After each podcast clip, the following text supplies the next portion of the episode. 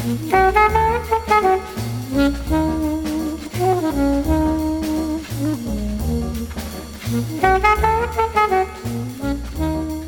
everybody, and welcome to the 286th episode of MTG Fast Finance, your MCs for an infinite three ring circus of space marines, cyber ninjas, and Chun Li hobbits, jumping sharks till your wallets are well and truly bled to the bone. MTG Fast Finance is your weekly podcast covering the world of Magic the Gathering finance, collection management, and speculation. I'm your host, James Chilcott, aka at MTG Critic on Twitter. My co host this week is Travis Allen at Wizard Bumpin' on Twitter, and we're here to help you folks make and save money playing our favorite game, Magic the Gathering. Good evening, James. Good evening, everybody. Glad to be here. A little less glad to be here this week than normal after today's announcements. Oh, you, uh, you, have got some, you've got some commentary, do you? Mm, no, yeah. Uh, surprisingly, A I may have may have feedback. Uh, right. Looking forward to sharing all sorts of valuable information with all of you. Let me put it this way: How often do you hear me drinking beer on the cast? And I have uh, have one open at the moment. Our show is produced by MTGPrice.com, the leading MTG finance community. Sign up today at MTGPrice.com to plan your specs, chat on Discord, and read articles by some of the best financial minds in the hobby. MTG Fast Finance is proudly sponsored by Cool Stuff Inc., where you can find all sorts of cool, nerdy stuff in stock, including all the best in Magic the Gathering single sealed product and a plethora of other collectibles. Use the promo code FINANCE5, that's the number 5, during checkout at coolstuffinc.com to save 5% off your order and support this podcast. Travis, Travis, Travis, they gave us a little bit of breathing room after uh, Adventures in the Forgotten Realms, but here we are facing the full slate of product releases for 2021, all of 2022, and on into 2023 based on the huge stream from Wizards today. So I assume we have some things to talk about in multiple segments, perhaps? Yeah, I'm going to try not to dive too deep into all the announcements as we work our way through here, but I suppose it will be inevitable that we will touch on them as we go. But it was uh, it was a big dump of data. There's a couple weeks there where we weren't sure what we were going to talk about, and now this week we have too much. The way of things. Yeah, feast or famine, which uh, is a card, I believe, right? Yeah, I'm sure it is. Everything is. Uh, is it wasn't that one of the you know maybe feast or famine? Oh, I'm thinking of the sword, sword of feast and famine, but there is no feast or famine card. You sure? There's no there's no double sided, no I, split card. I I really thought there was, but I'm looking through Scryfall and I do not see one. It's just sort of feast or famine.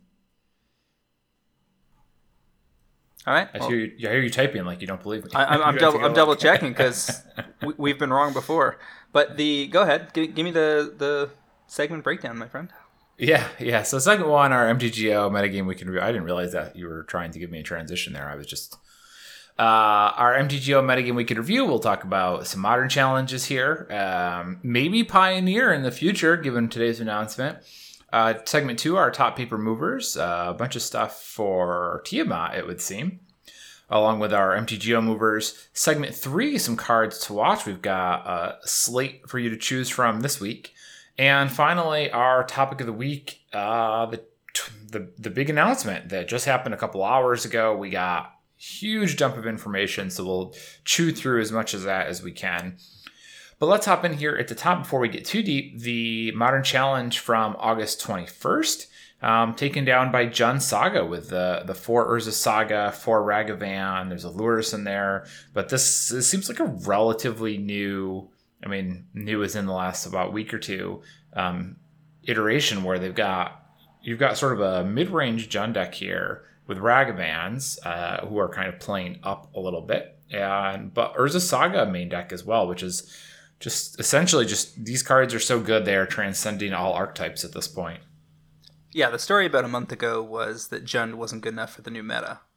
Now we're back around the corner where they're like, well, yeah, but what if we put Ur- four Urza Saga in it? And the other player goes, what is three color deck? Can't can't play a colorless land in three color deck. And they're like, yeah, but it makes creatures for free all the time and pulls out our sideboard cards. Huh. Yeah, I guess that's true. Well, we'll just put like an exp- expedition map, four Mishra's Bauble, a Nihil Spellbomb, a Pithing Needle, and a Pyrite Spellbomb all in the main. We have Lurrus in the board and then Saga. And between Lurrus and Saga, we're to go pull whatever we need whenever we need it. Yeah.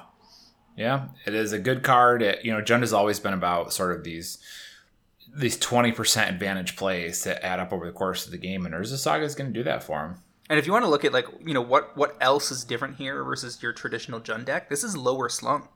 It's four red and six, two casting cost, four Dragon's Rage Channeler and four Ragavan, as you said, that both one casting cost. Tarmogoyf back back at the in the hunt for trophies apparently, um, but also only two casting costs, and then everything else is ones, right? Like all the artifacts are ones. Uh, or zeros, and the sorceries and instants are IOKs, Thoughtseize, Lightning Bolt, Unholy Heat all at one. So it's just it's a faster Jund deck. The yeah the uh, the return of Tarmogoyf because of Urza Saga is kind of amusing to me. You get your lands pretty quickly, and it adds enchantment, which was always one of the harder card types to get into the graveyard. They were playing like Seal of Fire and things of that nature, but now rather than suffering to play enchantments. This is a card that you're basically already happy to play, and then you get enchantment on top of it. And it takes a little bit of pressure off the fetch lands as well, um, allows them to, to do their mana base up a little bit differently. So it's overall seems to be a, a solid mix here. And the Mishra's Baubles too, kind of like doing work to help smooth out the land and adding artifacts. I mean, you're getting the full suite there for Tarmogoyfs these days. I mean, I would imagine those are usually coming down at six or seven power by what turn four. Well, and there's some other real cute stuff here too, right? Because Dragon's Rage Channeler has Delirium, so a Saga in the Yard is two card types by itself because that's an enchantment land. And mm-hmm. and you also have Wrenn and Six being real cute, bringing sagas back from the graveyard. Yeah, yeah, there is uh, some good stuff there. So this is this is a very streamlined, thoughtful approach to this list um, and certainly worth keeping an eye on some of these you know Jundier staples like Goyf to see if they're going to catch the movement. Uh, it's a it's a tough meta to to hang in uh, for more than one week. So as per usual, you know you just put this on the watch list and see how how how often Jund manages to make top eight. Moving on with the rest of this challenge from the 21st, we've got Blue White Control in second, running two Solitude in the main, four Shark Typhoon, uh, four prismatic ending, three supreme verdict, four counterspell. We talked uh, over the last couple weeks about how counterspell has gone from an experimental one or a two of to the full four. Uh, even though they still have access to Archmage's Charm and Cryptic Command, they've gone down to two Cryptic uh, and are using the full suite of counterspells and charms. Uh, Boros Burn makes one, two, three appearances in across both challenges out of 16 deck lists. Um, that's pretty impressive because Burn has been largely absent uh, up until this point. Uh, but I, I, saw a commentary on Twitter, people talking about how this was just a the correct build for the list given the existing meta. Um, I think a lot of that that has to do with what they have access to in the sideboard. Uh, of course, Burn is a little better just because Lurrus exists because they can bring their Eidolons, their Goblin Guides, their Monastery Swiftspears back. Um, and this is just sets a clock, right? This is the same old thing we've seen, not super, super different, just tuned to address the meta, but uh, present and accounted for and doing some work. Mm-hmm. It's a it's a solid build, and I saw Patrick Sullivan and those guys debating whether it was uh, you were supposed to play Lurrus or not, and overall it seemed to be that that was the case which is, you know, if you've got Patrick Sullivan saying that Burn should be playing Lurrus, you should probably be playing Lurrus. We've got Blue Black Mill showing up in yet another top eight. Uh, this version running the eight crabs, four fact- fractured sanity, four Tasha's hideous laughter. Uh, completely absent is Glimpse the Unthinkable, and the one I keep forgetting that was in Zendikar Rising last fall, Maddening Cacophony. Mm-hmm. Mm-hmm. So with with those two off the table, uh, that's unfortunate for anybody that was hoping the advent of Blue Black Mill would push them higher. But certainly interested in the best available versions of Fractured Sanity and Tasha's Hideous Laughter because Blue Black Mill may not be tier one or tier one point five, but it must at least be tier two, um, given how often we're seeing it show up. Yeah, I'm I'm I'm lukewarm on chasing really, you know, the strong promos of these cards, but time will tell, I suppose. One of the, one of the issues to consider when prioritizing between that and something else, like say, I don't know, borderless endurances or Ragavans before they took off, was the breadth of lists using the cards in question. You know, Mill Mill isn't really there for EDH yet, So going after something like a fancy Tasha's Hideous Laughter instead of you know a foil Dragon's Rage Channeler or something that's showing up in six or seven different lists. It's just a, a function of sure, blue black mill is real, but take a look at it's all about supply. If you have very niche card usage, like a living, you know, foil living end was one of my picks in, in recent weeks. Basically, only shows up in one deck, and ditto for the mill cards. Right. Well, and that's a big challenge with the mill stuff in particular. Is exactly that. You're just worried about. Uh, you know, if people are only playing at commander in commander, then it's like, yeah, okay. I mean, that's not, or in EDA in modern, in modern, that's not terrible. But I, you know, you would ideally have some casual or, you know, super casual demand when you're going after that stuff, sort of, because it's a relatively niche competitive deck to begin with. Especially right now, there are so many good specs floating around that you can you can afford to be choosy. Yeah. Um, Black Red aggro. Uh, they of the Dauthi Voidwalkers, DRCs, Kroxas, Ragavans, and Turoks. Uh, a bunch of discard and, and kill spells. And of course, Lura, Lurrus plus Mishra's Bauble being near ubiquitous in a lot of these low slung lists.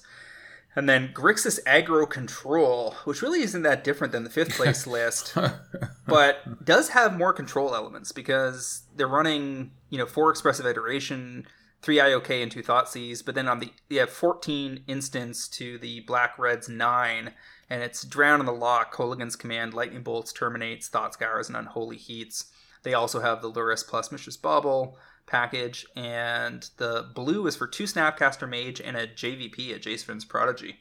Uh, seeing a little top eight modern play in 2022, 2021, um, 2021. Jeez, years years not over yet whatever year it is. Uh, yeah, I mean, I'm going to nitpick over the name Control, but in any case, it's a this is a fascinating tweak. I mean, people have wanted like a mid-rangey Grixis deck to be playable in Modern for a long time, and this is doing a bit of work there for him. There's a lot of spicy cards in here. I mean, I called it aggro control because it's it basically has the cards to get knock your opponent off their game, clear the path, get one of these threats in, and start steamrolling.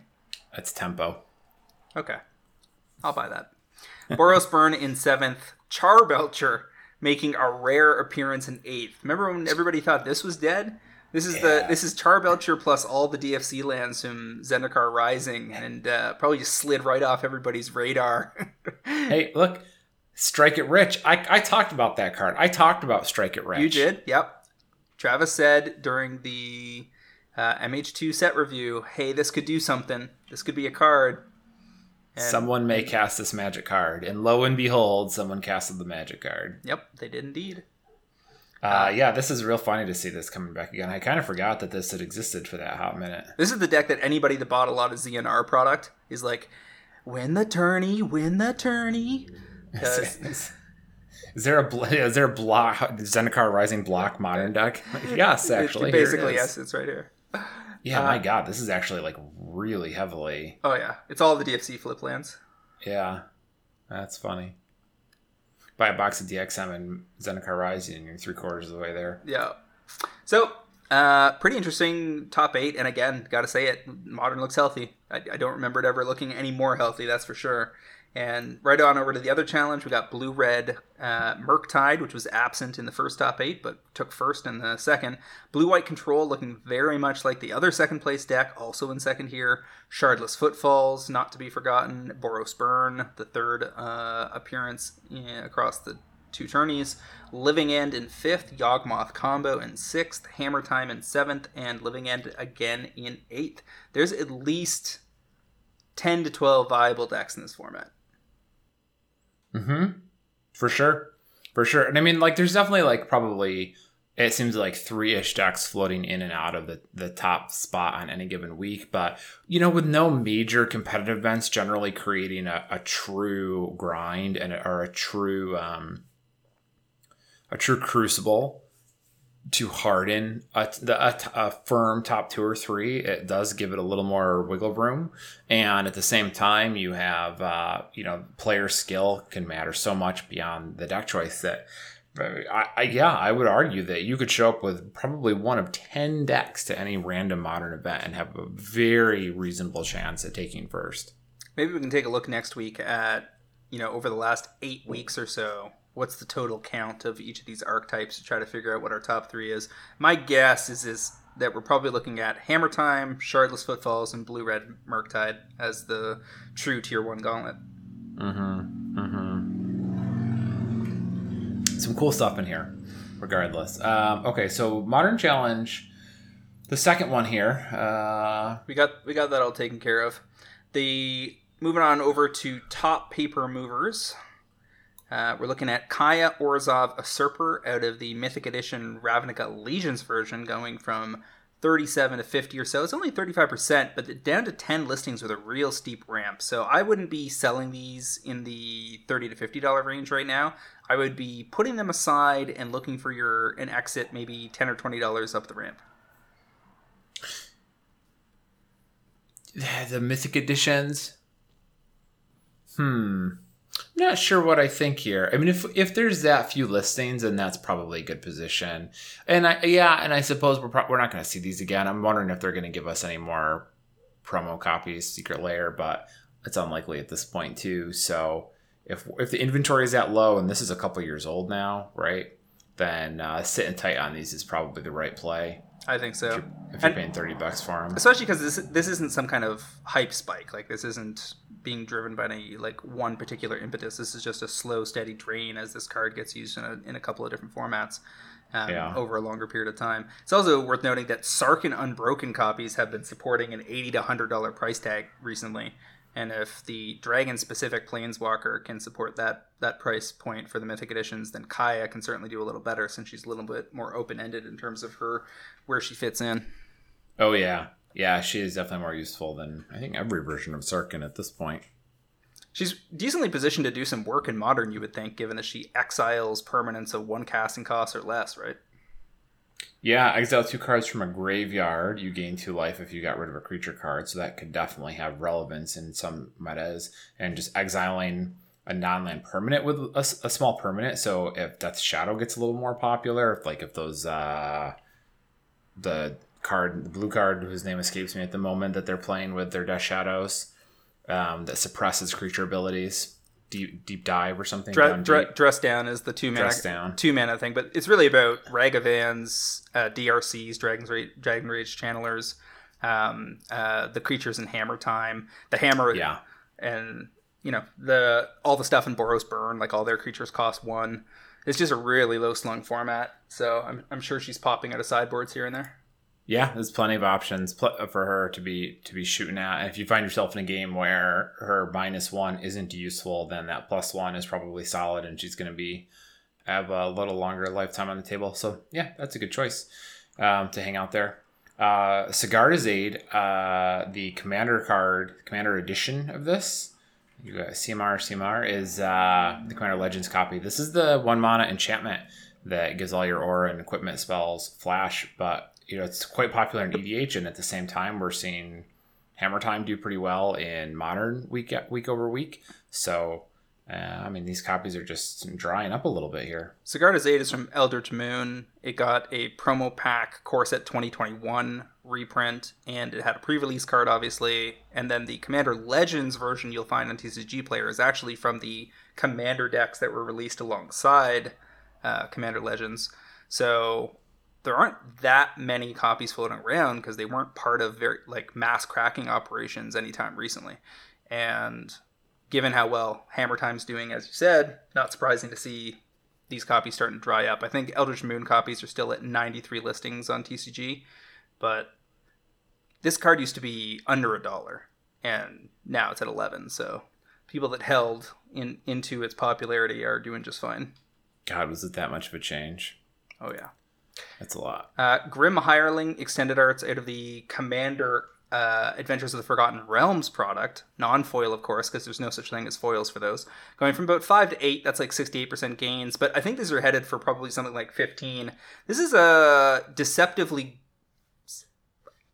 uh, multifaceted utility card for EDH play, especially, you know, 6, 7, 8 level EDH play, not CEDH probably. But the card generates treasure tokens, so it's got ramp functionality, and there's a lot of treasure related stuff coming out these days. So token doublers and the like will get give you you know double usage out of that part of the ability and then being able to sack that stuff to kill creatures and do it with minus minus as opposed to destroy is also very handy to have um, if you've got a bunch of those tokens lying around so uh, not super surprised to see that making a little bit of motion Yeah, I mean, I presume looking at this card that it's based primarily on just getting to create two treasure tokens when you deal combat damage. That works especially well with double strike, um, or first strike. So you can potentially hit four tokens in an attack, I believe. Uh, but quite tasty, quite tasty. so far it's in 9% of all black decks since it was released.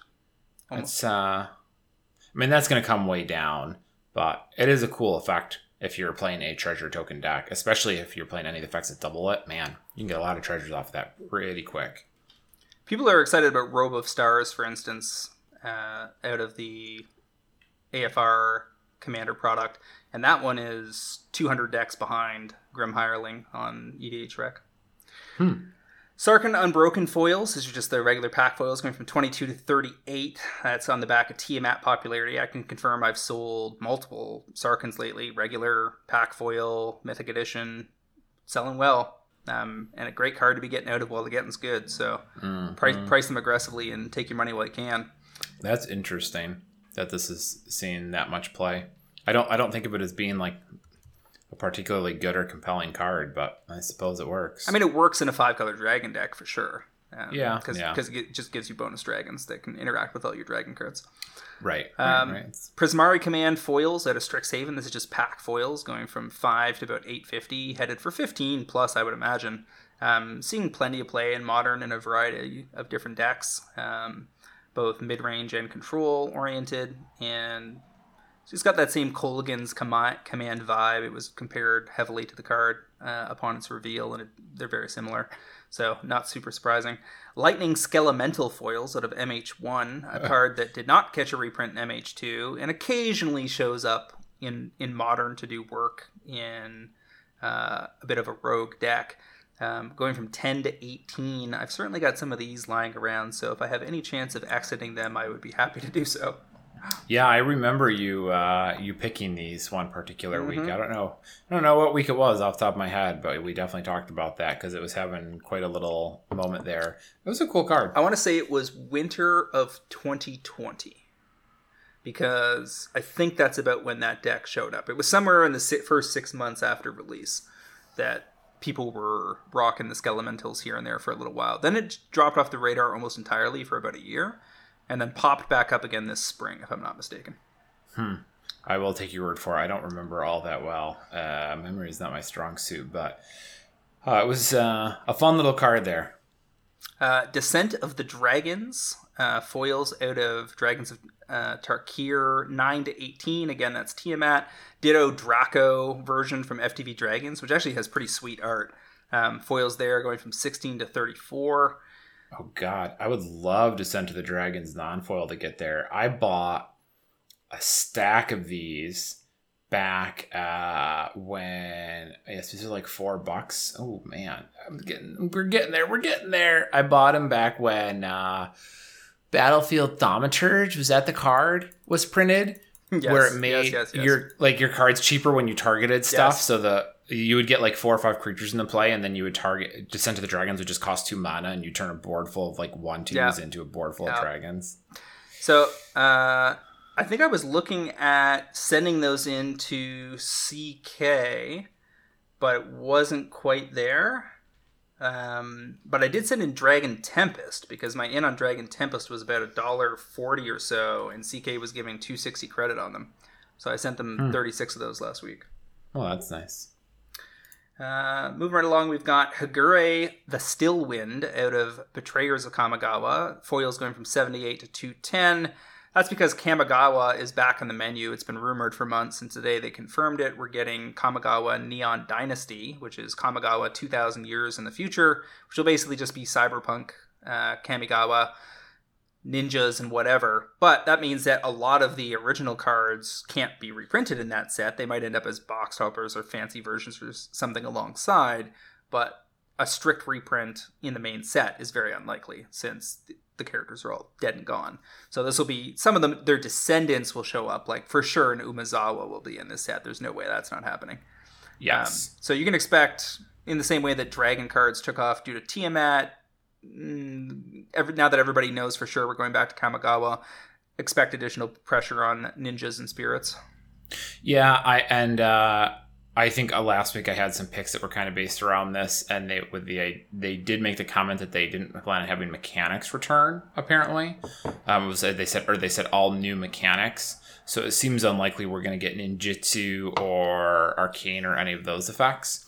Um, although you know you, you see the picture and that looks very ninja-y. So i think that the mechanics will be different like ninjutsu and so forth but the creature types at the very least ninjas are going to come back. I would imagine so, they'll give the ninjas like some kind of hacker type ability right? Like it'll be um, a cyberpunk version of ninjutsu where they're hacking the system or shutting people down, whatever.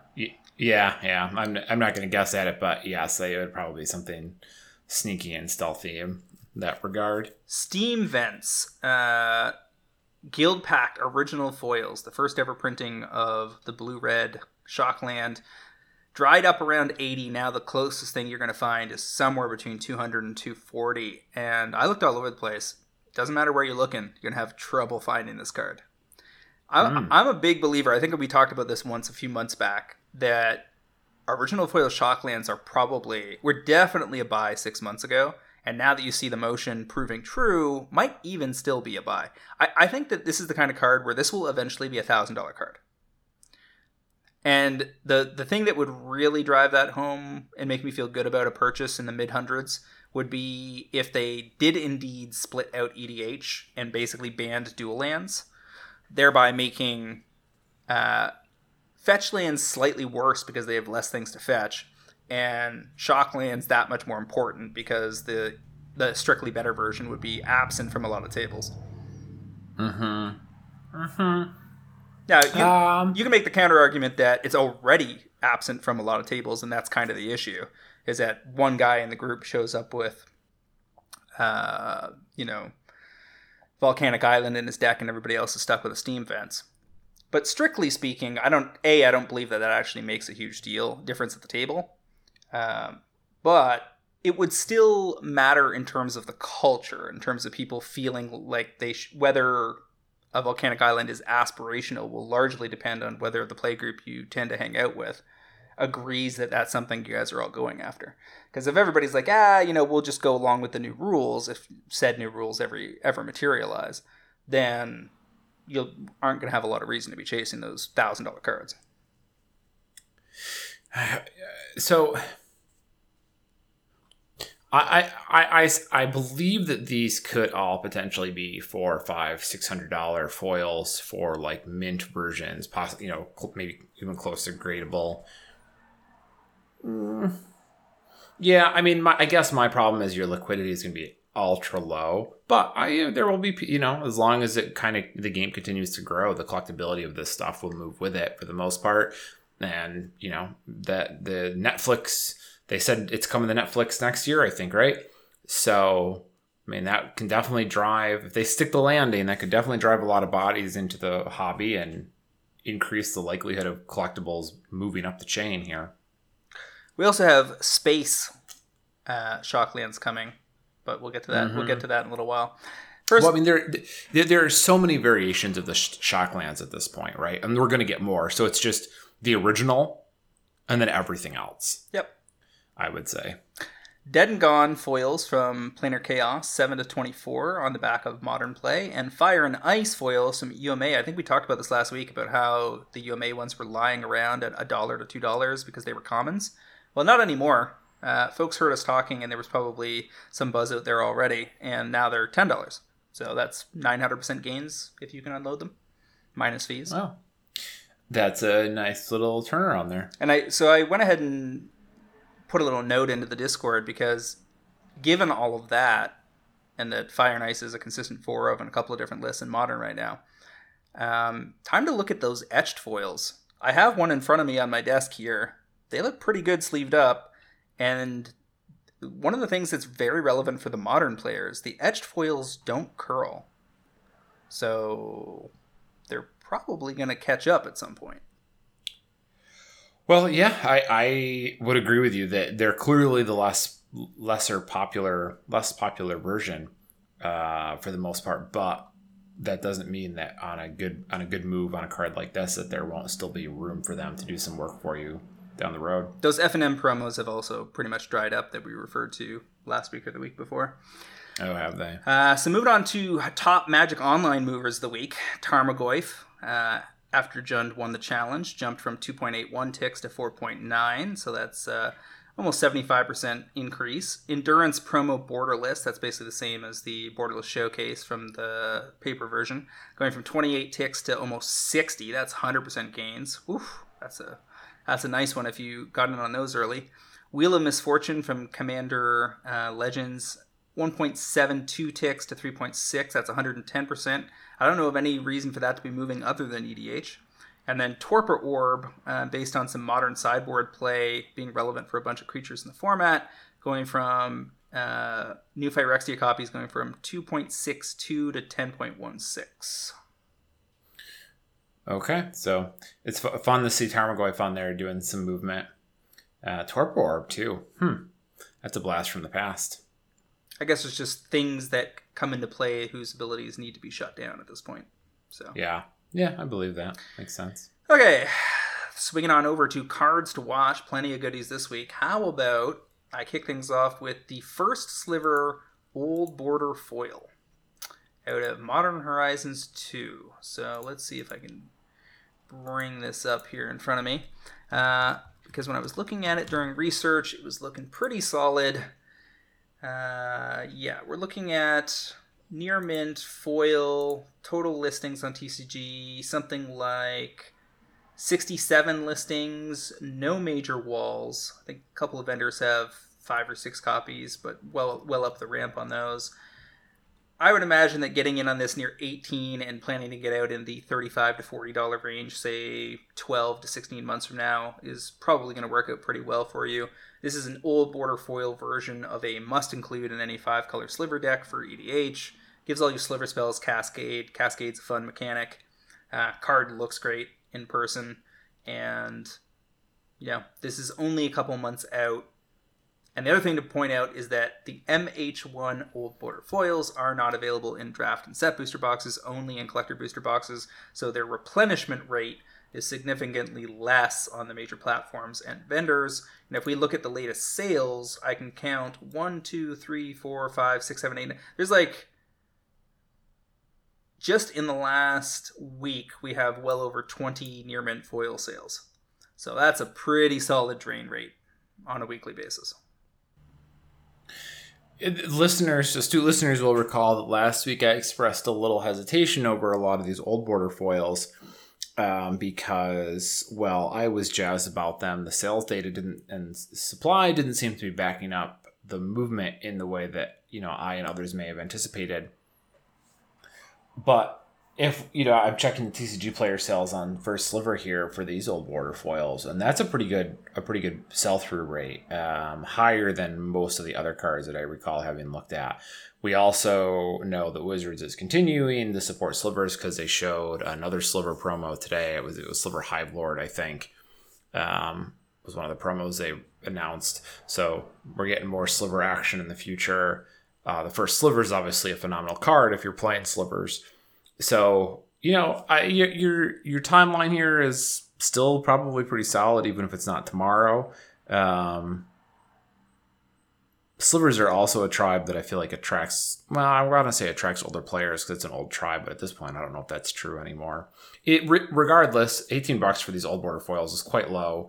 The the sell through rate seems quite solid, and with a very low rate of replenishment here, um, these seem like they're pretty well positioned moving forward. Slivers are the eighth most popular EDH tribe according to EDH Rec. Goes elves, dragons, zombies, goblins, uh, vampires, humans and then slivers. Yeah, and you're not buying, you're not building slivers EDH without first sliver. I missed wizards in there. Vampires, wizards, humans, and then slivers. And yes, you're Okay. not you're de- you're al- almost always building five color slivers because you need them all, and you're always including the first sliver. Yeah, I don't know that you would have to pick a non-sliver commander to go un- less than five colors, right? Every other sliver commander legend is five colors. Yep, I think that's true as well. Um. Okay, so my first pick for the week, I've got a couple, couple for you. I had set well, so let me start here uh, with Yuriko, the Tiger Shadow, the Judge promo. So Yuriko is actually the fifth most popular commander, just like period. Which kind of I, I I remember seeing this pop up over and over again, but I didn't notice until today. I was like, oh yeah, this card is actually a very popular commander right now and has been for a little while. Um, it's also a really good ninja, and if you build a ninja deck, you will put Yuriko in it. Uh, there is an etched foil of Yuriko uh, with a fairly high supply, but I don't particularly care for it. Um, the, and the judge the judge promo was the only like normal or good foil. It came and the judge promo came out in 2019, so we've got some pretty good time between us and the original printing there. We're, I don't think we're getting another you know large dump of inventory here on these judge promos unless they do something wacky with it. You can get the judge foils right now for 12 bucks. Uh, looks like there are there's a, a, a reasonable smattering of copies. There's only 23 vendors, which isn't a lot, but a couple people have over 10. I see a 14, a 13. Further down, I see an 11. So there's some inventory out there. There's probably like maybe 60 copies on TCG Player, but we know Judge foils trend up kind of permanently over time. Uh, it's a popular commander that's, you know, we know we're going back to Kamigawa. It very much looks like there's going to be ninjas, even if there's not ninjutsu. So I expect attention to be paid more to Yuriko in the near future. 12 bucks. Uh, I think you're going to see price tags in the 30 to $40 range probably um, later later on. Probably not this year, but by the end of next year, I would assume as much. The only thing to consider here is that there's probably a Secret Lair Yuriko coming our way when they get around to Kamigawa. That just seems too tempting for them to dodge. And even though they gave us the foil etched in fall of 2020, they probably won't be scared to throw it in a, a Secret Lair back to back. I mean, there's there's some cards revealed for today's Secret Lair that are have caught recent reprints within the last year, year and a half. So certainly possible. Um, but there still might be a window here because now that everybody knows about Kamigawa and it's a confirmed thing, and the you know the hype train is is, is moving, you still got several months before previews start, and Yuriko could do a lot of work during that period. Well, I you know I certainly wasn't um, unaware of the possibility of a Secret Lair version, and I had a couple thoughts. One being that it doesn't necessarily mean that. Um, well, it's certainly possible she could show up in a Secret Lair. They have a lot of options. There's a lot of old ninjas that desperately need reprints. Um, I mean, like you look through the top, you know, 20 cards in that tribe, and like half of those cards are over twenty dollars because they've seen one printing and it was Plane Chase two thousand one or whatever. So they have a lot of choices for Secret Lairs, uh, and I don't know where they're going to go with that. It's possible that they just shove a bunch of this stuff into like the showcase treatment or something like that as some sort of additional product, but. Uh, there's that. There's the fact that it's a judge promo, so even if they do a new treatment, like it's still the judge promo, so you've got that angle. And if it's a Secret Lair, you know, if they announce a Secret Lair around the time that Kamigawa is coming out, those aren't going to be in people's hands for how long, right? Like it takes a couple months, as I, as I believe, even from the in- initial sale date. So you've definitely got some windows in there even if they do put it in Secret Lair where people are still going to need copies and those won't be in their hands yet. The other good thing that could happen here is that when we do get to Kamigawa, they give us another awesome blue black ninja commander. And Yur- Oh, yeah. and Yuriko gain like bre- new fresh life is breathed into the card if people are like, "Well, I'm going to try building with the new commander, but I need a copy of Yuriko in the deck cuz she's still awesome." Oh yeah, that, I mean that's entirely the thinking here. Is like we just had the year of commander, they've slowed down on their commander printing this year, but they still give you know relevant commander cards.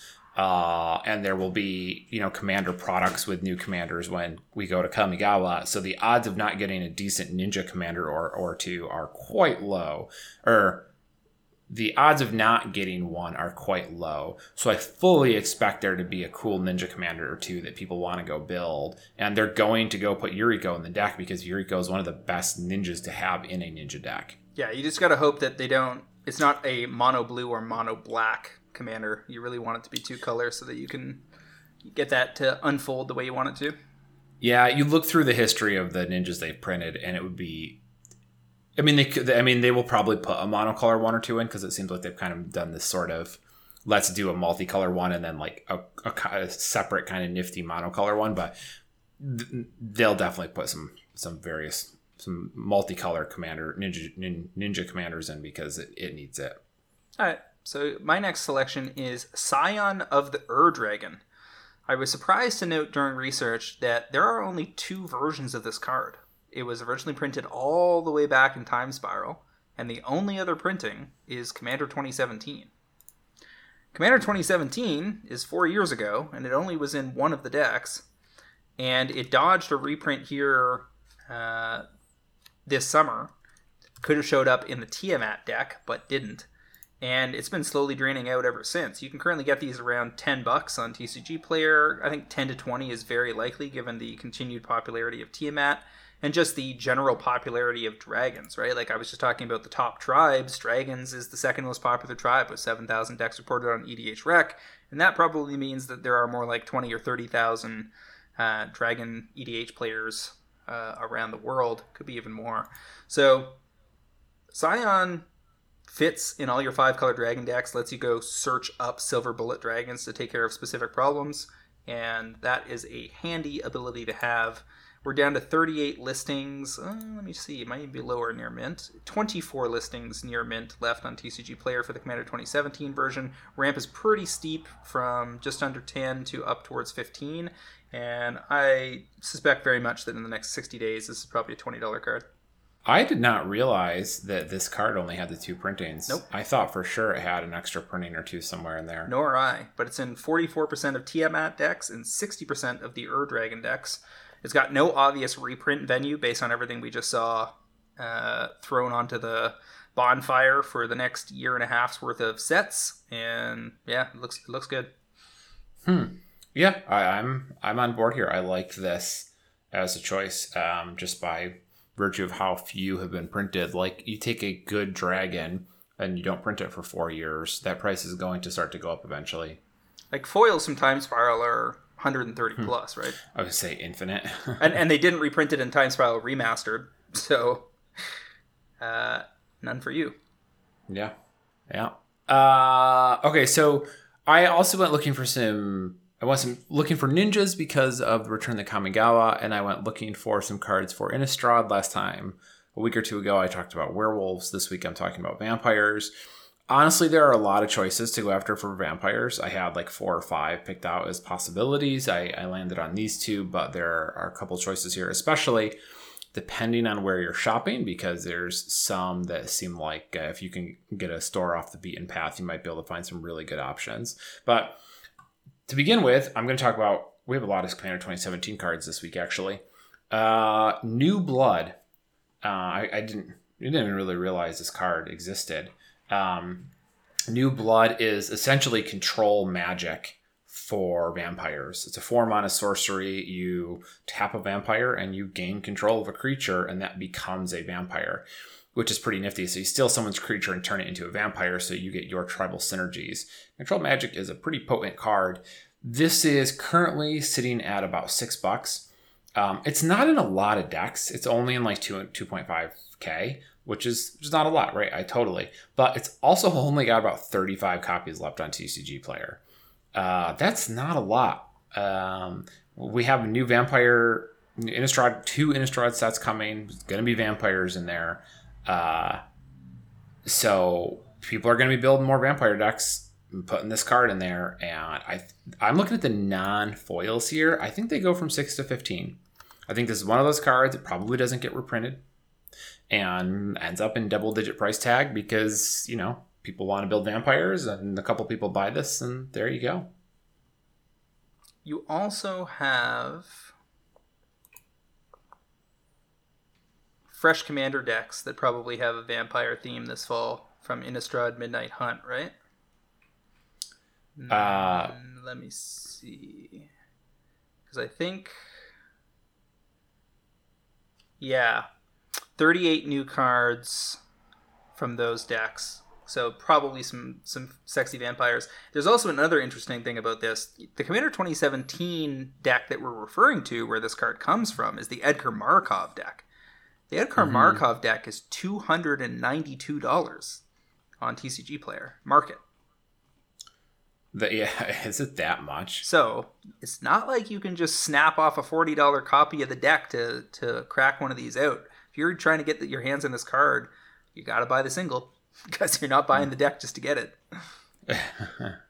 yeah yeah I, it's i think it's a quiet card that's mostly going to go under the radar and people aren't, aren't going to pay too much attention to it because like in the sense that like it's not something a lot of like speculators necessarily are going to be looking for it's just going to be out there then it's going to be a non-foil card that casual players are going to buy because they, they read it and know that they get to steal something and suddenly they're it's going to be a 15 or 20 dollar non-foil card Good- from a commander Good example of a card where you want uh, Jimmy and Josh on the command zone to talk about upgrades for the vampire decks on their upgrades video and pull this up on screen Mhm. and then move 50, 50 copies instantly. yeah i would say that that happens and the card is, is 20 bucks All right, so moving right along to my final selection of the week, I've got Crashing Footfalls foils, and I'm actually kind of surprised these haven't already moved, and I'm also surprised that we didn't have it on a list recently. Um, I mean, we've definitely talked about this card in the past. but I Like, think you- I think it was summer 2019 last I brought this up. Uh, I couldn't find it any, Yeah, anywhere in the year five. right. Couldn't find it anywhere in the year five spreadsheet, so I think it was year four. Um, you can. There's 37 listings left. It was only printed Modern Horizons one.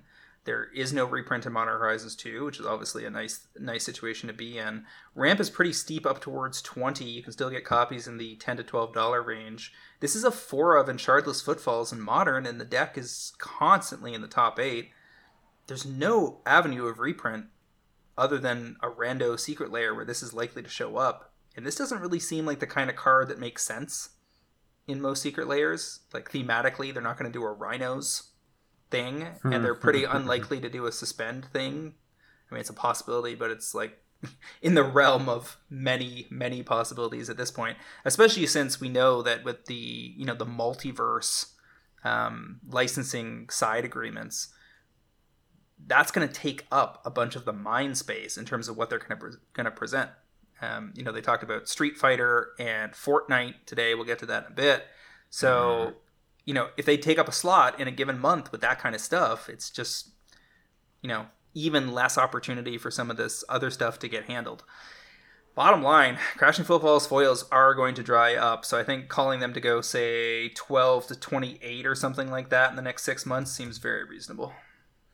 Yeah, I, I'm I'm kind of surprised as you are at kind of where we are with the pricing on this um, that it hadn't moved much. It's it's a solid card that keeps showing up in modern, um, and I could see it doing that for years, honestly, until something changes. Uh, I also am not clear where they would print this. I'm thinking about it, and you know these the Cascade cards, or I shouldn't say Cascade. These costless cards show up very rarely. Uh, Double Masters two That's- would be my best guess. Yeah, because it makes two ri- two four four rhinos, so it's a cute little Yeah. cute little include there. But that's not till next summer. Yeah, so you, and you got time. Yeah. Yeah, yeah. So like I think I think there's a reasonable chance you see it there, but at the same time, uh that's a ways away, I guess. So you you, you I would be buying these with the plan to out them before those spoilers start, I think. Yeah. So I, I think you're you're looking at a six to month, nine month timeline on these, and you might get out much much earlier if Shardless Footfalls keeps doing well and LGS enough LGSs manage to stay open that there's actual paper play going on and people are building decks. Then you know snapping off a couple playsets now, looking to out them in four to eight weeks seems very reasonable. Yeah. All right, your final selection. Uh, I am finishing off with Patron of the Vein, another Commander 2017 card, same deck, the Edgar Markov deck. These were are currently about ten bucks. Patron of the Vein is a six mana vampire that blows up a creature when it comes into play, and then puts a whenever a creature an opponent dies, exile it. All good, all good, and you get one one counter each vampire you control. That's doing a lot of stuff for you, right? So uh, it's a very potent card. Destroys an opponent's creature, exiles it, and is going to start buffing all of your vampires. About 40 vendors, 60 copies. This is the only printing of the card. It's excellent in vampire decks. Uh, again, no secret without without a Secret Lair here. Like what else is what else is happening? Right? Like people are going to buy this card because they need it, and the price is going to go up, and you're going to be in good shape. There's also things like Kindred Dominance, where you choose a creature type, destroy all creatures that aren't the chosen type. Um, choose vampires, destroy all the opponent's creatures, and then put a plus one plus one counter on each vampire you control for each creature that died. Yeah, I, it's there's so many good choices here. Um, That's a good way to win a game. Yeah, yeah. It's uh, so the, the the patron of the vein is my pick, but there's a lot of vampire cards I think that you can go after that are all pretty solid. Um, but this one's 10 and I and I think the non-foils because that's all that there is can hit 20 25 bucks just on a, a good run uh, with the new Innistrad sets coming out here. Yeah, you, you really want people to be particularly excited about some new vampire commanders this fall, and that seems in, incredibly likely to be true. Mm-hmm, mm-hmm. Yeah, I, I mean, the, the essentially, the, what'd you say, the most or second most popular tribe? Yeah, they're going to give you another commander too, especially with Edgar Markov having held that slot for so long. Vampires are the fifth most popular tribe, and about to get you know have strong headwinds or tailwinds that help them along. So the uh, yeah, my sailing knowledge is clearly getting more advanced. Uh, moving right along to our pro trader selection of the week, we've got Grand Slam breaks. He's been pestering me for weeks to uh, highlight Mirari's Wake showcase foils at a Modern Horizons 2. You can bet your bottom dollar he probably owns some, but that doesn't change the facts here. Under 50 listings under 50 listings on TCG. You know, a consistent theme with these great MH2 premium cards. Under 50 listings, under 50 listings, and we're only three months out. That's a real good place to be. Um, this card in particular is in 22,000 decks on EDH Rec. You can currently get copies of the foil borderless showcase over in Europe around $14 all in. Uh, that's already represents a bit of arbitrage between potentially buy listing them or selling them on TCG Player or eBay, or just waiting it out and looking to go 14 to 30 to 35, say in the next six months or so. Looks pretty good.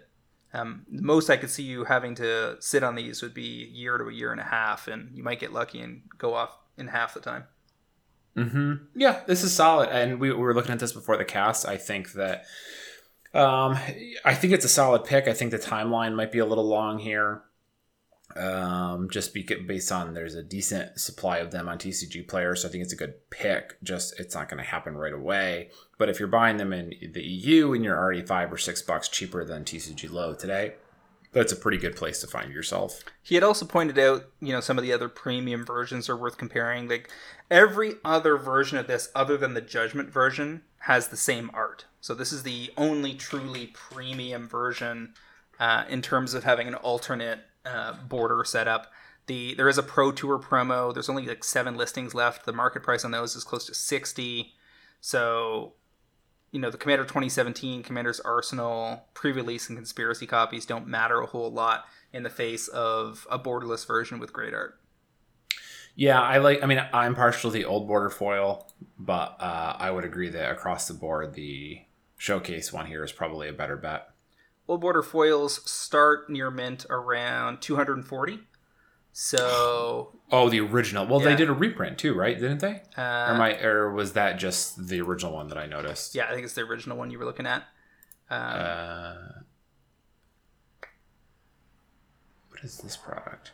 Oh, the, the the theme deck. Okay, yeah, I guess it was. I saw that, and I, I think I thought that that was like a Time Spiral remastered reprint or something. Oh, you know what it was? I saw the Judgment, and I saw this Moto promo, and I thought the Moto promo was reprinted in Time Spiral or something. Gotcha. So anyway, $25 gift certificate for Grand Slam breaks. Uh, congrats on that for a very solid selection in cars to watch. Alrighty, sliding on over to segment four, topic of the week.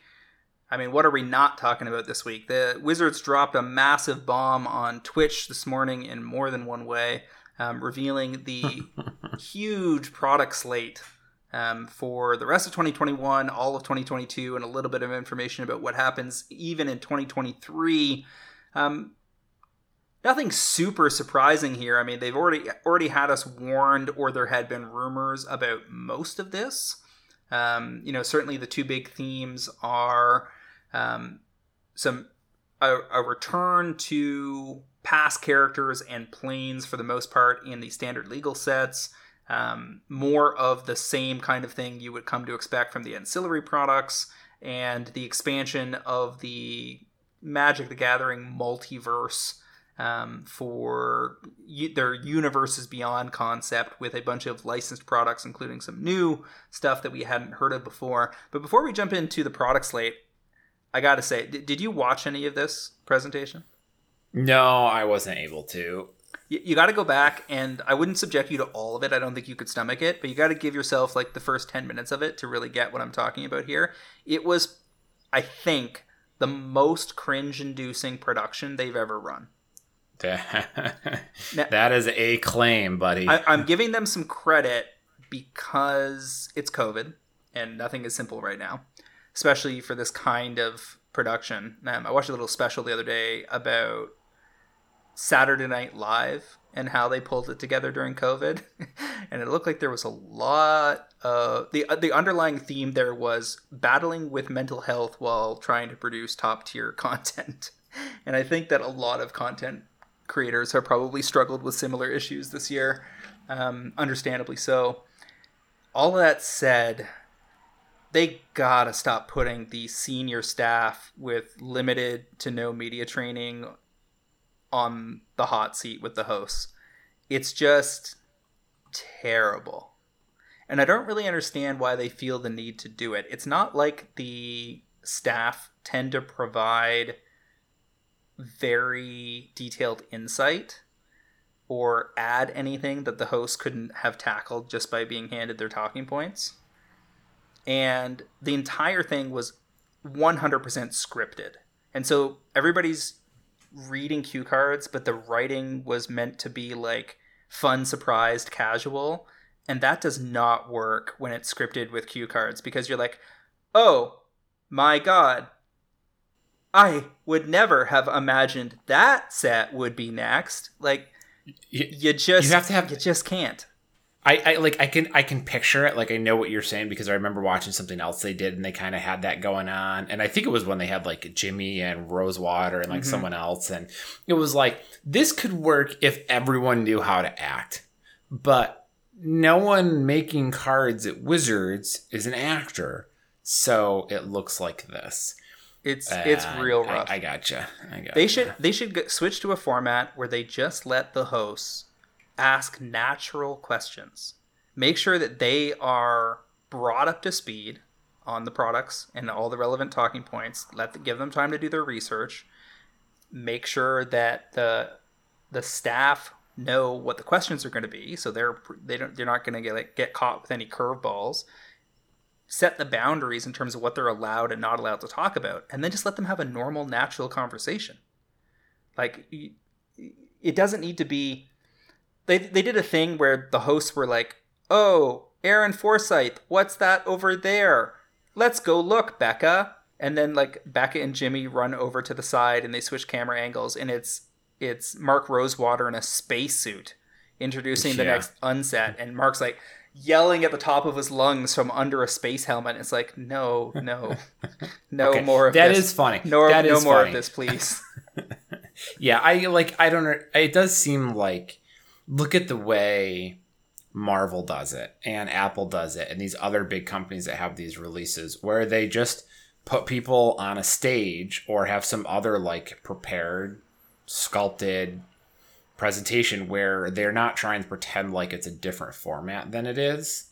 Yeah. Right. Like yeah, yeah, this, yeah. Like or like look at E3 shows, Sure, right? Like good- where like Xbox and or you know Microsoft and Sony do presentations and like those have their moments. It's Ridge Racer, but like other than that, other than that, those are generally the way that you do big product announcements where you have a slate of products to chew through. But but here's the thing. One of the reasons that they continue to use that kind of presentation format at E3 and similar conferences and online reveals and what have you, despite many of those staff not being uh, even if they've been trained, not necessarily being naturals for those kinds of presentations and sometimes looking awkward, um, is because they're often adding layers of technical knowledge and detail about the build out process or design process behind an extremely complicated product.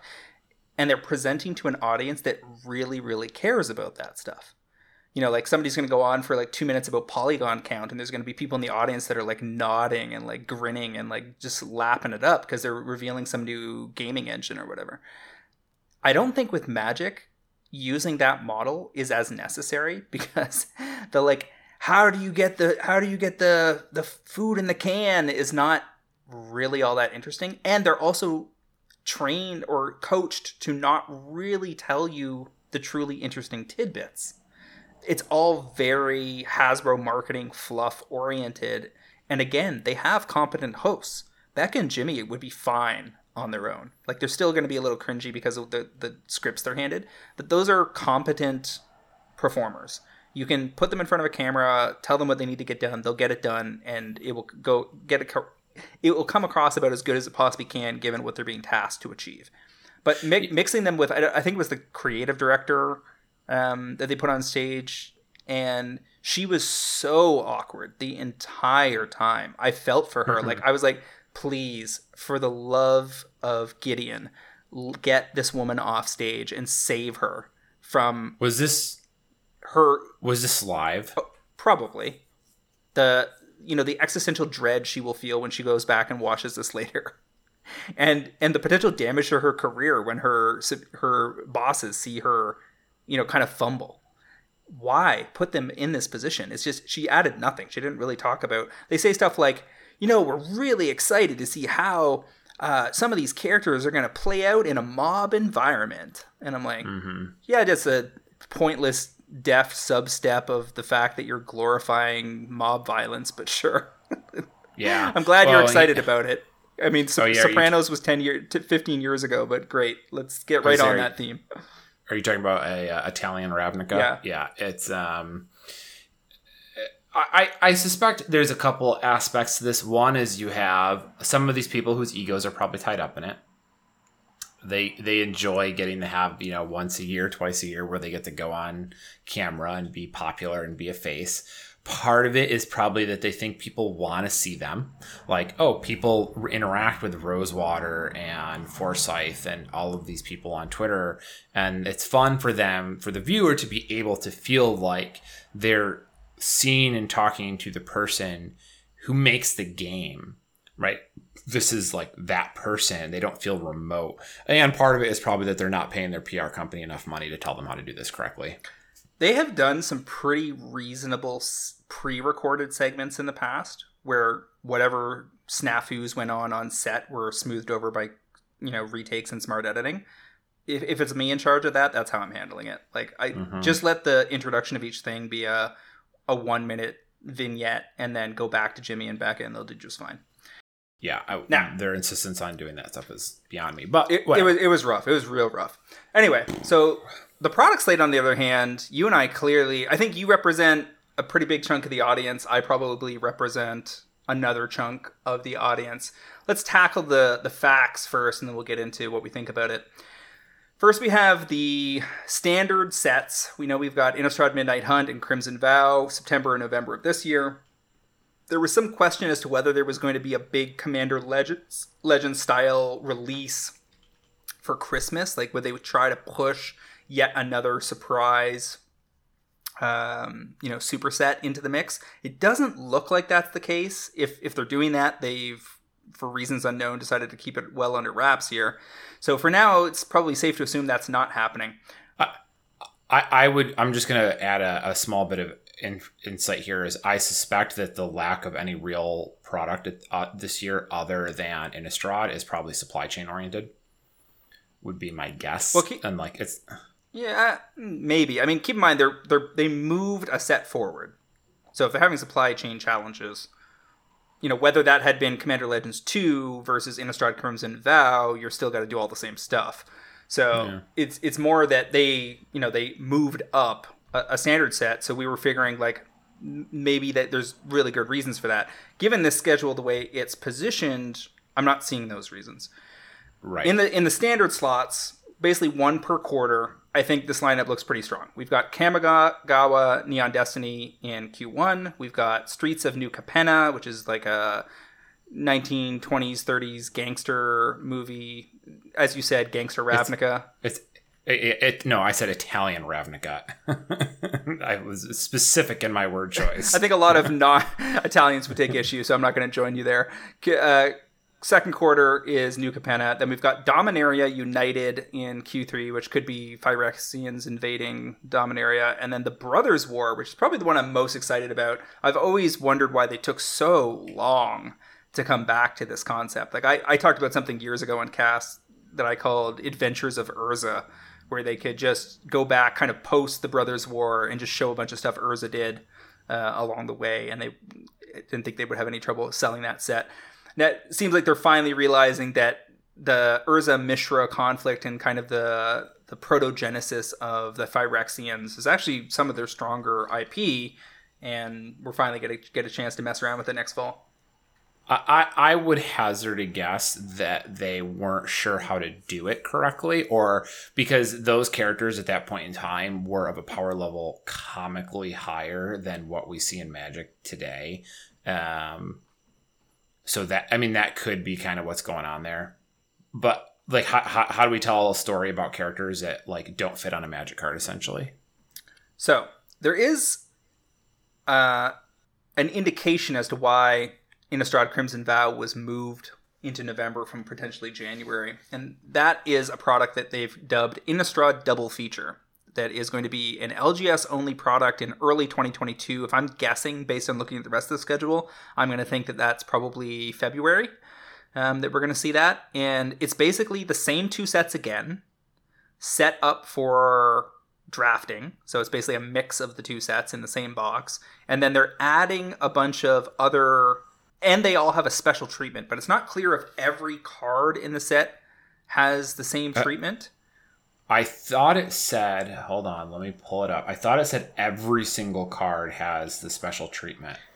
Uh, it says combine select cards from two separate sets into one unique special art treatment on every card. Yeah, featuring special art treatment on every card. Now,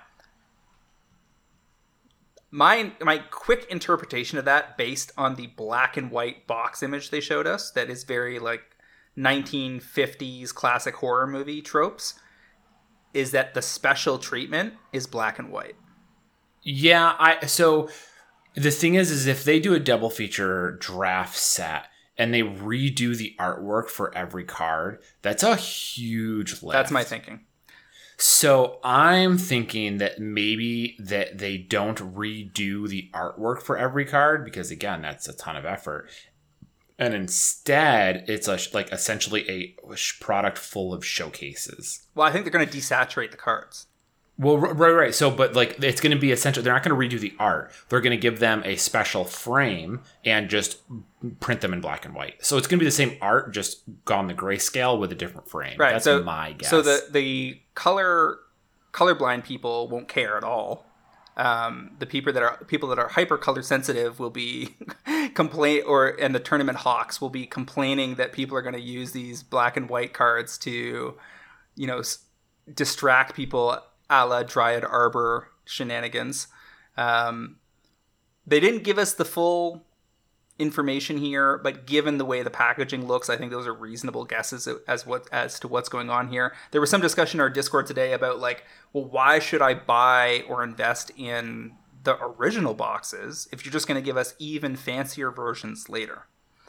Mm. My answer mm-hmm. to that is that they're missing the key point. The most attractive part of the Innistrad product in the fall, both you know both of those sets, is going to be that the collector booster boxes are going to have a bunch of box toppers, and the box toppers are not going to be cards you're going to see repeated in the double feature.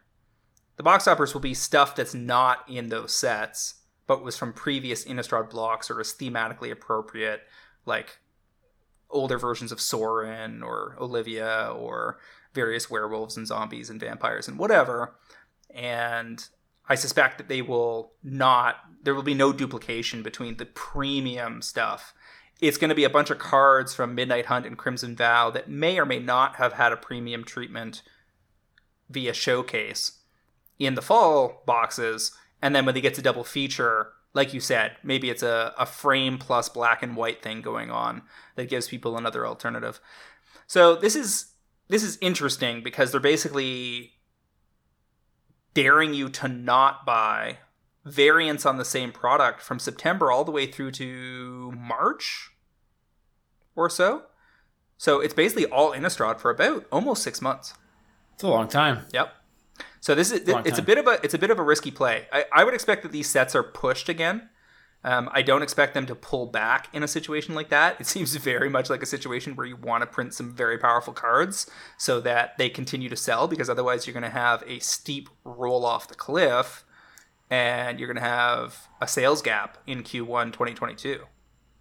Yeah, if you do this the same way they did AFR, where p- the power level was low enough that the only people really buying it were people who cared about the setting and not everyone else, that's going to be awful when you have a, such essentially a second major release of the same product. Yeah. So ju- juicing it will get people to go back to it. Yeah, it, it's it is kind of weird though the way they set that up be, for exactly what you outlined, and it's going to end up in a situation where the double feature is going to come out, or at least the full spoilers for the double feature will come out, and then everyone will turn back around to the first releases and go, okay, which ones didn't show up the, and look good. This is also a very ballsy game plan given COVID. Like I, I would not if somebody had had raised this product at a at a product pitch session, I would have said, no, no, no, no, no. Why would we put our eggs in the going back to the LGS basket if we don't know how many people are going to be able to actually do that? Like, don't we want to? Yeah. Don't we want the Q1 product to be something that will sell well on Amazon, regardless of whether people can play in person? Yeah, I mean, I'm right there with you, and I had the exact same thought. And they talked about like the FNM, a bunch of the FNM stuff and store promos and things of that nature. And I'm like, ah, uh, somebody took a gamble that we were all going back to the card store a little sooner than they should have. I think so too. So they did confirm Commander Collection Black for this fall. So I think last year we got access to it end of September, early October, something like that for Commander Collection Green. The debate was is it Commander Collection Blue or Black? Uh, black seems appropriate given that everything else is in Innistrad this fall. And they, they showed us all the stuff that was included there. Uh, let me just see if I can bring up those cards. I had a picture of them on hand. Uh, yeah, so Commander Collection Black is Liliana Heretical Healer. Very notable because it's a single DFC in a small print run ancillary product. So that means DFCs being thrown into random products is no longer a problem. Um, Ghoul Caller Gisa, Ophiomancer, Phyrexian Arena, Reanimate, Toxic Deluge, uh, a fancy new Soul Ring, and a Command Tower. Phyrexian Arena, Toxic Deluge, obviously the biggest heavy hitters there, but we just got Toxic Deluge and Double Masters last year. Phyrexian Arena does need the reprint. Uh, art is good, not super amazing.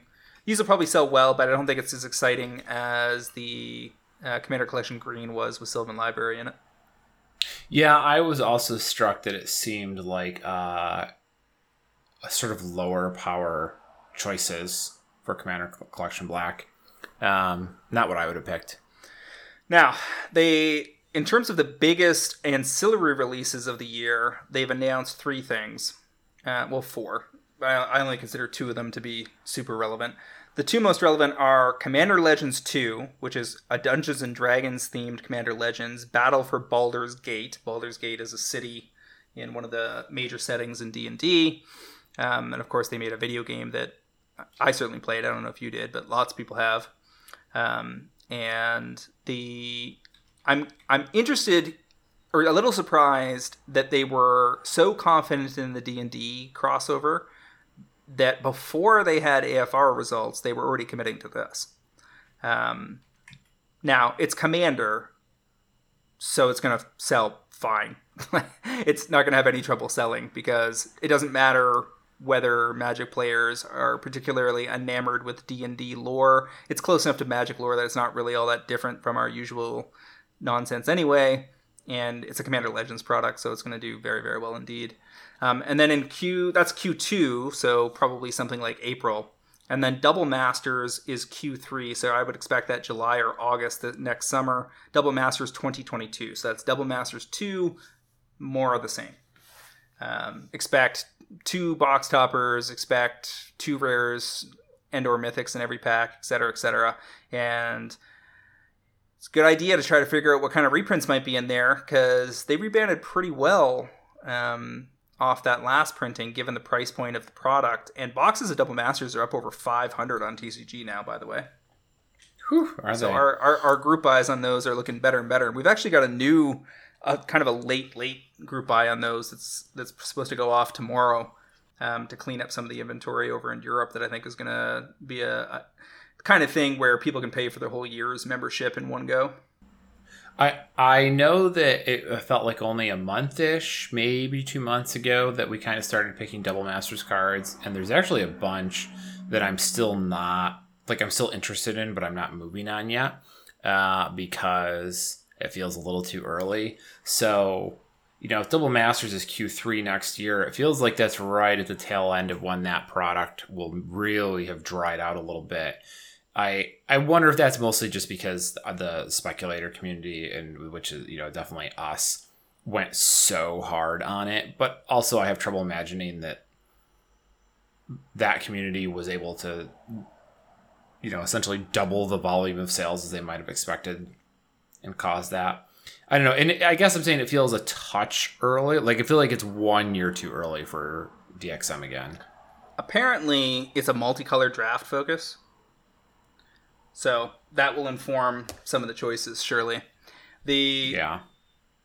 The other thing they've two sets they've announced that I think are less of a big deal uh, is Jumpstart 2022 uh, which is going to be, I think they said 46 new themes, if I'm not mistaken, and they alluded to Hydra as being a theme and Eldrazi being a theme.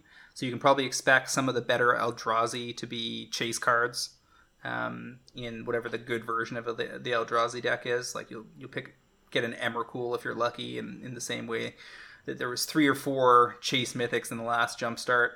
Um, as long as they don't add foils to the mix there, it doesn't really matter much um, is unlikely to be uh, a big deal one way or the other.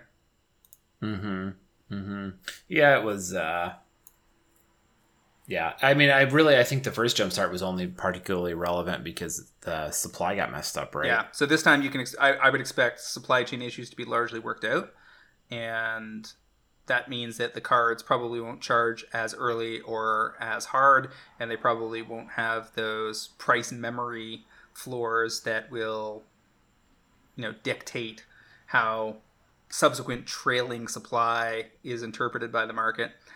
Long and the short of it is the cards probably won't be as expensive as they were the first time around. Yeah. Uh, and then, of course, Rosewater shoved through another unset.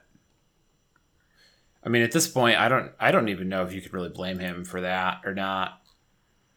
I, I, I know that he spent a long time trying to get what was it, the second one through, I'm not sure that uh, that he had the twist on the arms this time. It's a sci-fi space carnival themed bonanza. The two financially relevant details they released are full art basic lands that are set in space. So picture a mountain on Mars and shock lands set in space, which will likely to be the financial anchors of the set. Yep. Yeah. So, uh, all in all, I think that's a pretty solid slate, don't you? Uh, in what context? Put, put, like, putting aside thematic or whatever stuff we're about to get into, but just in terms of is Magic going to survive 2022 with solid sales? Yeah. Yeah. Yeah, I think I mean I think that the highlight here is their standard product. I think people people are interested in Kamigawa. Uh, you know, I'm not wild to see essentially electricity, but um, it will have some interesting themes and designs in it. Uh, I mean, I think New Capenna is literally just going to be Ravnica again, um, under a different name. So that'll probably do pretty well if they handle it well. Dominaria and the Brothers War are both going to tickle the fancy of a lot of players, um, being you know very established. So uh, in general, their standard set is, I think, the strongest part of this announcement. All right, so let's get on to some of the more controversial includes. They probably worth noting that there are Pioneer Challenger decks being released before the end of the year. So, I mean, these were probably planned way back. Who knows if the market even exists for these currently in LGSs? I'm, I'm going to be very curious to hear feedback from store owners in our Discord about whether the Pioneer, like whether whether they even intend to stock these based on whether they're running Pioneer in the stores these days. Well, I thought I thought this was interesting. I don't know if there's going to be market for them initially, but to me, it signaled Wizards saying we're not done with Pioneer. Like we know it's been kind of quiet lately, but this is still a format we care about. Um, so signaling support for it is meaningful, and by virtue of releasing the product, people may be more willing to buy it simply because it seems like it'll be more relevant.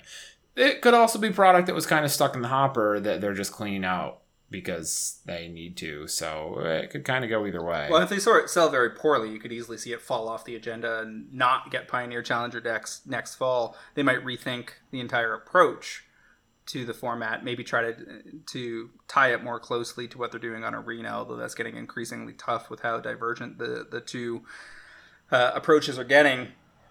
With them adding all sorts of crazy older cards into uh, historic. The the other thing that they can you know reconfirmed because we'd already heard about this in the past was that Universes Beyond is going to get the Warhammer 40k four commander precons in the second half of 2022 they're EDH legal, but they're not legal anywhere else, so I don't think it really matters much. The uh, it's interesting because it's uh, the first time guns, I believe, are in Magic. There was like one card from Homelands that had a gun, but this is basically the return of that. Well, and Alexis Janson, our one of our mods, and obviously ex Wizards employee, was posting on Twitter today talking about how Warhammer is a pretty problematic universe. Oh yeah, yeah. and fan base, and is this really a license that you know forward thinking magic players would are are dying to jump in on like i think there are some interesting aspects of their lore but a lot of it is very nihilist. A lot of it is very body horror. Um, a lot of it is pretty grim pretty dark. And i can appreciate some elements of it but overall not super excited to see that that license extended. I think it's fine here as you know some stuff they're gonna that mostly is targeted at being sold inside uh, stores that handle more of the miniature side and less of the TCG side as a way of you know a potential brand extension worth exploring. I don't expect it to go very much further than that. I don't think you're going to get a full set of Warhammer uh, based on those results. Now, I think this other one that they revealed for 20 sometime in 2023. I'm going to guess summer 2023, but we'll see. Lord of the Rings Tales of Middle Earth draftable full set release from Universes Beyond and it's going to be modern legal. So you'll be able to kill people with Gandalf and Frodo and Sauron and the Witch King. And it's funny that they were talking about this today because I just went back and watched all six movies in the last couple weeks and then did a bunch of deep dive research on YouTube from lore smiths that have been trying to figure out what the Amazon series next year is going to be about. And I'll certainly say that they're timing this one correctly for once.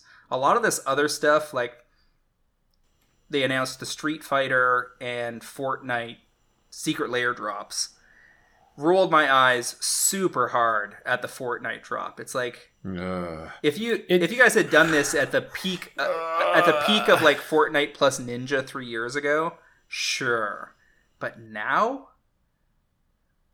It when then they first announced like universes essentially universes beyond like what what was the very first secret lair we got with off branding? Was that Godzilla? No, Walking Dead, I think. Well, okay, but Godzilla was Godzilla was the first licensing. That wasn't a secret lair, but it was the first licensing. And I feel like there were jokes made at the time that we were going to get Fortnite Magic cards, and they were made like tongue in cheek, but with an acknowledgement of like that they might actually do this crap. And here we are, just the most. Hot, I mean, and the thing is, Fortnite is has no identity either. Like that's also just a giant pile of pop culture references. Yeah. It's it, there's just there's nothing there, and it's I, I. Uh, I'm trying not to climb onto my soapbox, but it is frustrating to see not only bridging out into other pro- licenses and properties, but picking the like most worthless just greedy cash grabs of any of them that I could pick, right? Just properties with just with no inherent value. Right. Like Lord of the Rings makes sense to me if you're going to do this. But Fortnite? Yeah, Lord of the Rings and D&D are basically forerunners of our lore. Like our lore is already a bastardization of that lore. You know, D and D is basically stolen from Lord of the Rings, and Magic was stolen from D and D. So the that's that kind of chain of of brand extensions makes sense. Warhammer is a very different look and feel. Uh, Walking Dead, I never agreed with. Fortnite, I played a lot of Fortnite. I understand that that was a massive mega brand and still is quite a large brand, but you know its moment has probably passed. And are they going to pull in the quote unquote youth of today with this move? Probably not. Yeah, I was gonna say, do the, do kids even play Fortnite like they used to? Like, you need to show me a 22 year old that just started making money and, you know, get them to tell us if they're planning on buying extra copies of the secret lair, blah, blah, blah. Because Fortnite merchandising has made plenty of cash. You know, like, Ninja's got his own private Ninja stuff in Target or Walmart or whatever and Fortnite itself has a bajillion brand extensions. This is just one of hundreds that they've the you know licensing agreements they've put together. So, do I think it's dumb? Yeah, I think it's dumb. Do I think it matters or like represents an injury to the brand? No, not at all. Here's the thing: I'm only gonna get worried about this Magic Universes stuff or Universes Beyond stuff when it's replaces the core narrative. When the standard sets jump the shark and start featuring planeswalkers working with Luke Skywalker, then I think we have problems because I think that it is that would be a foolish move. But as long as it's like this ancillary short time term availability product kind of thing, I don't think it matters at all. Like look at the Walking Dead thing. There was so much negative chatter about blah blah blah like why do photoreal? Why do Walking Dead? This show's over. Blah blah blah. Zombies aren't. Blah blah blah. And I went on and on about how, you know, one of the characters was especially problematic because of his intense rapey vibes and and various terrible acts uh, of unkindness and malice in the show. But ultimately, very few those cards ended up mattering. Like people were complaining, "Oh, Rick is going to be this billion dollar card because he's playable in Legacy Humans." Dude, nobody plays Legacy, and it didn't matter at all. And you can still get Ricks, no problem. And so I think most of this stuff falls along those same lines of, you know, is this are these admirable moves for the brand? No, I don't. I don't think any, any of us are super excited, except those people that are specifically targeted by these things. And that's the whole thing, right? Like the whole point of Universes Beyond is that not everything is for you. We're not trying to and and I think it's also true that they've given up on completionists. I don't think they expect the average Magic consumer to be buying some of everything anymore. They, they just don't care. They just want to boost overall sales, overall profits, expand the brand, expand the reach, get you know more overlapping Venn diagrams of fan bases. That's the goal if you choose to opt out on the Fortnite stuff because you're just your eyes are rolling too hard and you can't find your keyboard, that's totally fine. So, if Magic was new, if Magic had come out six years ago, I wouldn't care about any of this crap. Uh, because like if we had like if flesh and blood essentially in year two or year three starts doing this stuff who cares because it doesn't have a legacy essentially. But magic's been its own thing for so long. And i know that it's essentially like a you know essentially ripped off a combination of like lord of the rings and d&d and, and bits and pieces and pulled all that stuff. That's fine. I mean it, it, was uh it was referenced by its own culture at the time it was created and that's fine.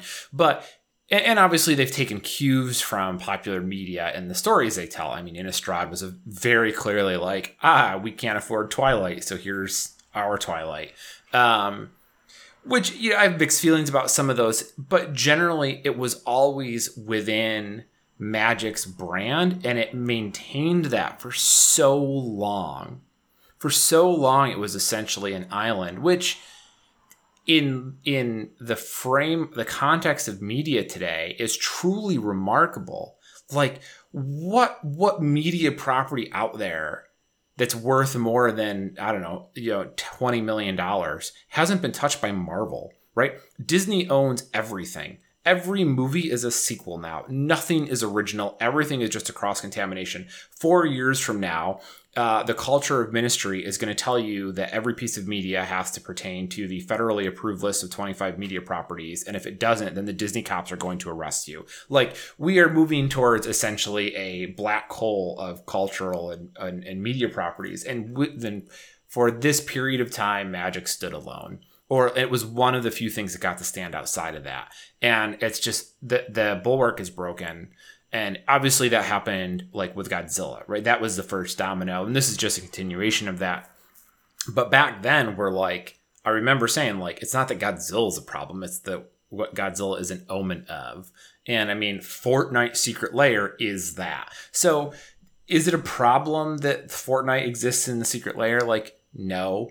Does it suck to see yet another thing that, you know, I enjoyed that didn't have Avengers in it become that property, yes. I don't like that. I like that it was its own thing, and that's gone. And for the time being, Standard is going to maintain its own, you know, their own wizard stuff, and it will probably be that way for a very long time. I wouldn't be surprised if they never put, um, if they take a very long time, if ever, to put licensed product in Standard. But I mean, when you have all of this ancillary product, which I, I mean, at a, at a card for card level, could theoretically outnumber standard cards at some point. Like in terms of like, you know, this year we're releasing 700 or 800 unique standard cards and 900 other cards that are, you know, a series of reprints and new cards that are all licensed. It's just like, I don't know. You just, that, I feel like we've we've lost something there. I think that last point is the only one that I really agree with pretty hard if they sell if magic if universes beyond stuff sells especially well better pound for pound than their normal stuff that's how things get worse. That's how you get if the fortnite thing sell is the best selling secret lair of all time which i don't think it will be but let's just say that we're underestimating the overall reach of fortnite as the at one point biggest video game in the world and how much bigger that is than magic and therefore that even if only 1% of the interested parties participate it's still going to outsell all the other secret lairs. If that kind of underestimation goes on and it does extremely well then yes that pushes them to do more of it because the executives are going to be like well ovs money. However to your earlier points i actually disagree pretty hard. That i see it completely the opposite. You said if magic was a younger brand you would care less. I actually see it the other way because Magic has a long history and a very strong established set of lore and IP, um, they're less vulnerable to the contamination from this other stuff. I don't actually agree that Flesh and Blood can diverge into Fortnite right now because they're still building their lore up. Currently, I don't give any fucks at all about what I think is extremely derivative Flesh and Blood lore. Um, I find we've talked in the past about how Flesh and Blood is very kind of generic fantasy tropes. There's nothing really new and exciting going on there. Most of what's exciting about that game is mechanical and play pattern um, based. And so for them to just jump the shark and go straight into a Fortnite set as their like sixth release or something would just throw the whole thing so off balance. Um, especially because a game like that uh, everything's in, in print. Everything is legal at all times, and everything stays in print forever. So, yeah, I, I, I think that I think that as long as Magic keeps it to the sidelines, it's like their side gigs, it's fine. Is You, you once once you start seeing like Rick Steadfast leader, um, and Fortnite car, you know, if there were the thing about Fortnite is that Fortnite Secret Lair drop is just going to be reprints with Fortnite art, so that's different than say the Warhammer EDH decks, which will be polluting EDH tables for twenty years, um, with du- Space Marines running around with guns. Yes, I, I, I, yeah, I mean they are they are different in that regards. I agree, but we we are essentially asking different questions here. You're saying Flesh and Blood doesn't have the brand strength to withstand adding that licensed product. Doesn't have the IP strength.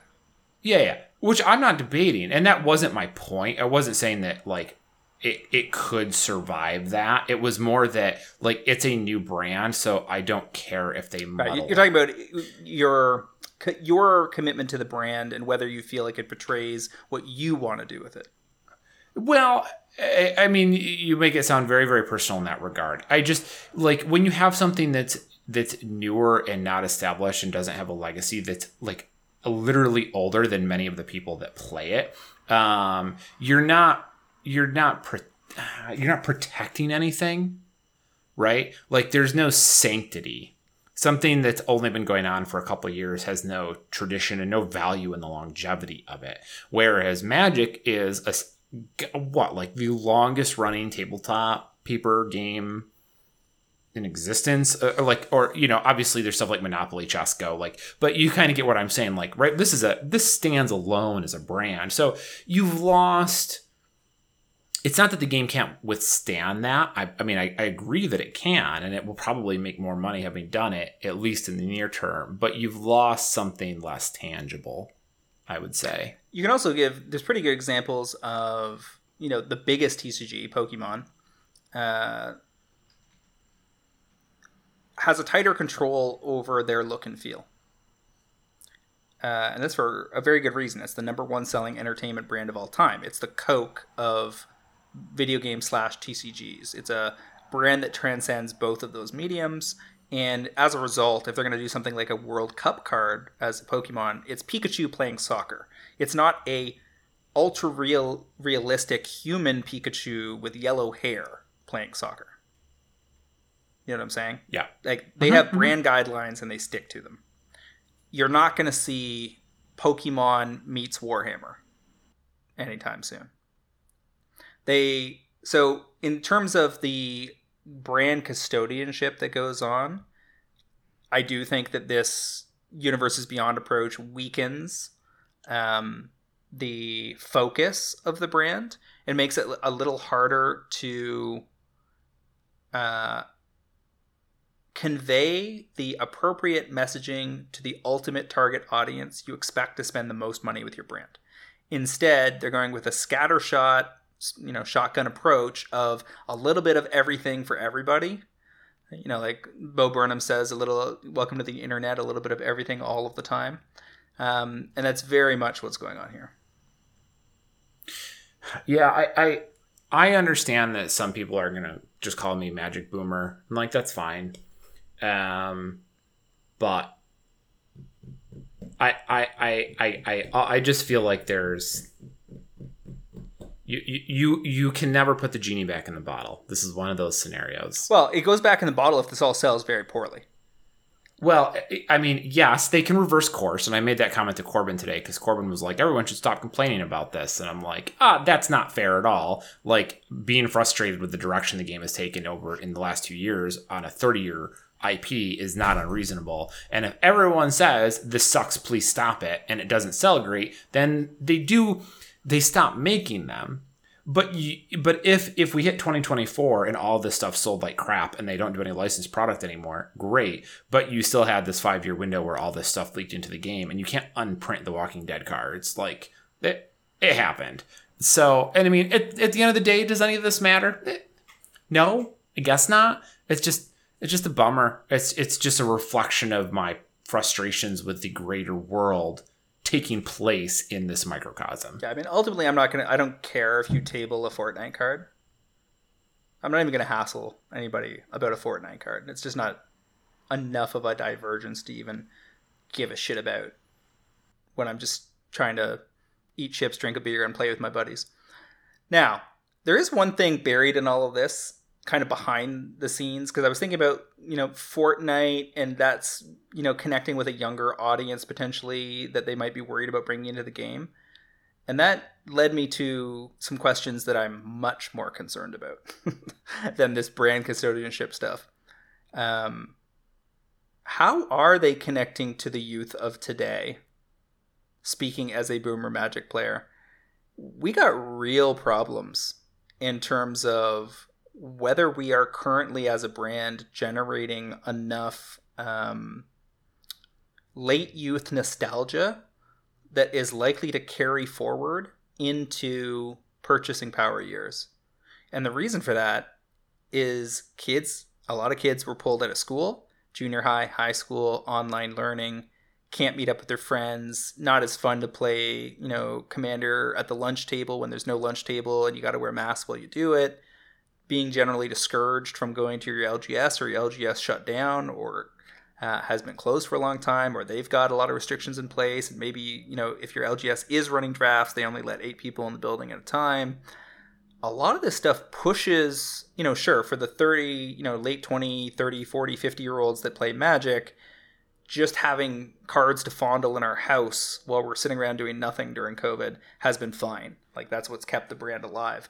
But it's really hard to build up that nostalgia with a brand new player if they don't actually get to experience the game in any meaningful way. You know, like the the commitment that we all embody towards the game, the the whales, the collectors, the completionists, etc., that have been around for years and years in the game, comes from earlier experiences where we played more often. We played in diverse circumstances. The first time you opened a booster pack in a store and got a really great card and got to show everybody. All those experiences are very absent right now. And I very much wonder whether there is a future sales dip five, ten years down the road just because you have an absent micro generation that just never got to play the game. Well, hmm. I mean, I, I totally hear your concern. Uh, it seems that seems very sounds localized to COVID. Sure, but how long? You know, we're already pushing into two years here, and and that's assuming Delta is the is the only, and I put only in quotes since it's still extremely problematic even if it stopped at Delta. But we're so unlikely to stop at Delta, given that there are so many countries in the Southern Hemisphere, especially, that where COVID is running rampant and they can't even keep up with potential variants at present. Uh, I mean, yeah, like I don't think COVID's gonna go anywhere anytime soon. Like that, we we're in for a while on this one, so that will maintain. Yeah, I do wonder if maybe some of those experiences are to be different than the way we had them, but they may still happen. Um, you know, I remember going to FNM every Friday night with my friends for a long time and kind of building up that sort of collective social experience portfolio in that manner, or playing around the lunch table in elementary school. And the you know now it will be oh, like we got together at Joey's house and we played EDH and we had, you know, we pulled up, uh, he brought his new deck type of thing and his mom made burgers or whatever, right? Like it's going to play out a little differently than it did when we were younger. Well, I'm super, I, am super, cu- I'm super curious if you're right about the playing at Joey's house and his mom made burgers because the, you know, I was reading an article the other day about how university. Can Joey call us? us yeah, know. please do. Universities are real scared because lots of students are choosing to push off and requesting uh, deferrals instead of showing up to school this year, which means way t- billions and billions of dollars in lost revenue for the the money hungry school systems, and you know that whole post secondary experience and even in you know high school is radically different for kids in the 16 to 22 year old range right now. Radically different. You know, like my my frosh week was like the three being tied up in three-legged races with people of the opposite gender you didn't know and having to like slide down oily hills like the the straight up frat nonsense. These people can't even get together you know without social anxiety and hang out and know that they're safe. And they certain and a lot of them are s- straight up not going to school this year. So I'm very curious if that means more or less Magic getting played in those age brackets. Well, I mean, COVID is a problem for this to begin with, and then you add on this additional layer of when I mean, even you go back like 15 years, 10 years, um, the ecosystem for technology entertainment was much less robust.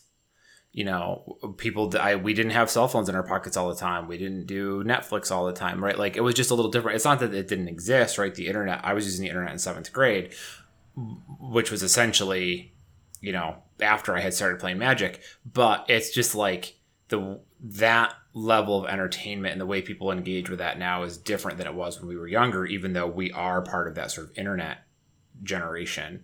So, I mean, even if you took COVID out of the picture, there's a lot of questions here about this because we engage with physical stuff way more than I think these kids do. You know, when we were younger, I mean, again, now I really sound like a damn boomer, was like putting together bicycles and putting, you know, hacking them apart and putting together, making dumb bikes and like putting sails on bicycles and, I mean, you know, uh, Frankenstein I, and crap. Whereas now I see kids all the time walking around groups playing Pokemon Go. Like that's what we would have been doing, but we didn't have that, so we did other stuff. I mean, given given was... fear of COVID on buses, I'm sure there's been plenty of bicycle creation during COVID. But no. I, I, I take your point anyway, and I do wonder whether I would love to see the demographic breakdown on 18, 18 to 24 year old demographic in terms of brand engagement on arena versus paper and compare that to say the 30 to 39 year old bracket. Um, i suspect it's heavily skewed towards arena. Yeah i would not doubt that. You know like they, i would not doubt that because that. the digital generation that came after us is far less concerned with engaging on the physical side you know, if you if you grew up staring at your phone in bed for four hours a night on social, you have a different perception of what constitutes healthy social interaction. uh, as is being underscored by lots of, of good art being created these days. Um, anyway, I, I think that's a pretty solid uh, roundup of the product announcements today. Of course, we also got the secret lair um, the new Secret Lair Super Drop, but we can probably tackle that one next week because it's a, a three week cycle. So we've got a little bit of time, and I'm still writing up my analysis. Okay, I can live with that. Alrighty. So where can people find you online, Travis? Uh, I am on Twitter at WizardBumpin, B-U-M-P-I-N. You can come hear me complain about the fall of the Western Empire and magic and all that on a daily basis. You guys can find me on Twitter at MTG Critic, as well as via occasional articles on MTGPrice.com and my constant haunting of the Pro Trader Discord. Also, like to remind our listeners to check out the MTGPrice.com Pro Trader service for just $9.99 a month or $109.99 per year. You can get early access to this podcast, fantastic articles by the best MTG finance minds in the business, and a super active Discord forum that would drive better returns and save you money playing Magic the Gathering. We've got, uh, I think, Double Masters, Mystery Booster Retail Edition. Uh, a bunch of other sealed product going on sale tomorrow. So lots of good reasons to be a pro trader this week. Oh, that's good stuff. Uh, once again, MTG Fast Finance is proudly sponsored by Cool Stuff Inc., where you can find all the best and cool stuff in stock, including all the best in Magic the Gathering singles, sealed product, and a plethora of other collectibles. Use the promo code Finance5 during checkout at CoolStuffInc.com to save 5% off your order and support this podcast. Uh, that brings us to the end of 289. So we will be back to talk about more magic next week, I think. Thank you, Travis. We'll see y'all next week on another episode of MTG Fast Finance.